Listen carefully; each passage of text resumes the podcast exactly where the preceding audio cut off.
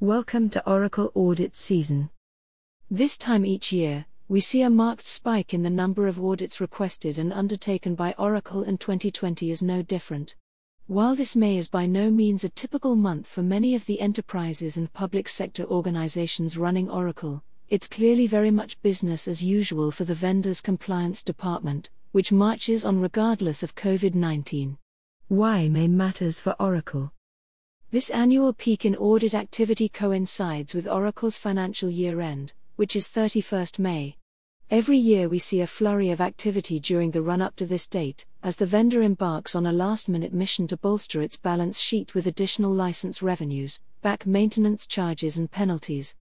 Of course, there's no reason they can't take place at any other time of the year, but May is clearly ringed on Oracle's calendar as the time to double down on audits. While there has been no let up this year, it is worth noting that any request for a delay, because the organization is going through rapid transformation or because they are short of resources due to absent or furloughed staff, will most probably be granted. However, in the longer term, we expect that COVID, and the ensuing economic downturn, to cause an increase in audit activity, not just from Oracle but from all vendors. This was certainly the case during previous recessions, as publishers sought to maximize revenue in a shrinking market. Oracle's modus operandi. Oracle has a reputation for being tougher than most when it comes to its audit strategy. This isn't because it's inherently more aggressive than its peers, it's simply a reflection of its overall business model, which it built on trust and software that doesn't require license keys. Compared to other publishers, Oracle is relatively relaxed about software deployments, trusting its customers to buy and renew the appropriate number and types of licenses, in line with its license compliance policy. It's more active when it comes to auditing, simply because it uses them as a mechanism to ensure organizations are using what they say they're using and paying appropriately.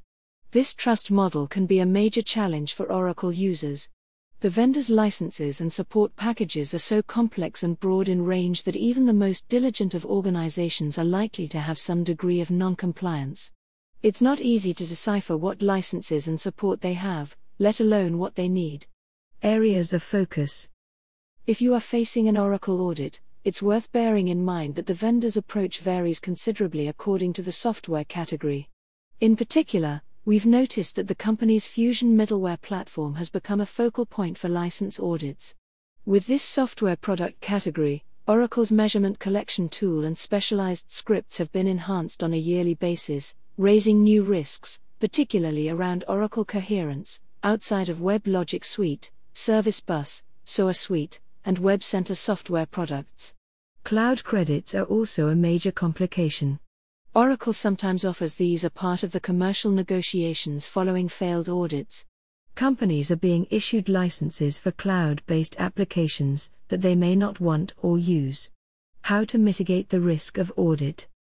Audits consume a considerable amount of resource and time, impacting C level executives as well as IT and procurement teams. Yet they also happen on a regular and predictable basis, so organizations do have the opportunity to get on the front foot, developing formalized, repeatable audit plans that place them in a better position to both manage audits and handle the subsequent commercial negotiations. Brought to you by Audio Harvest.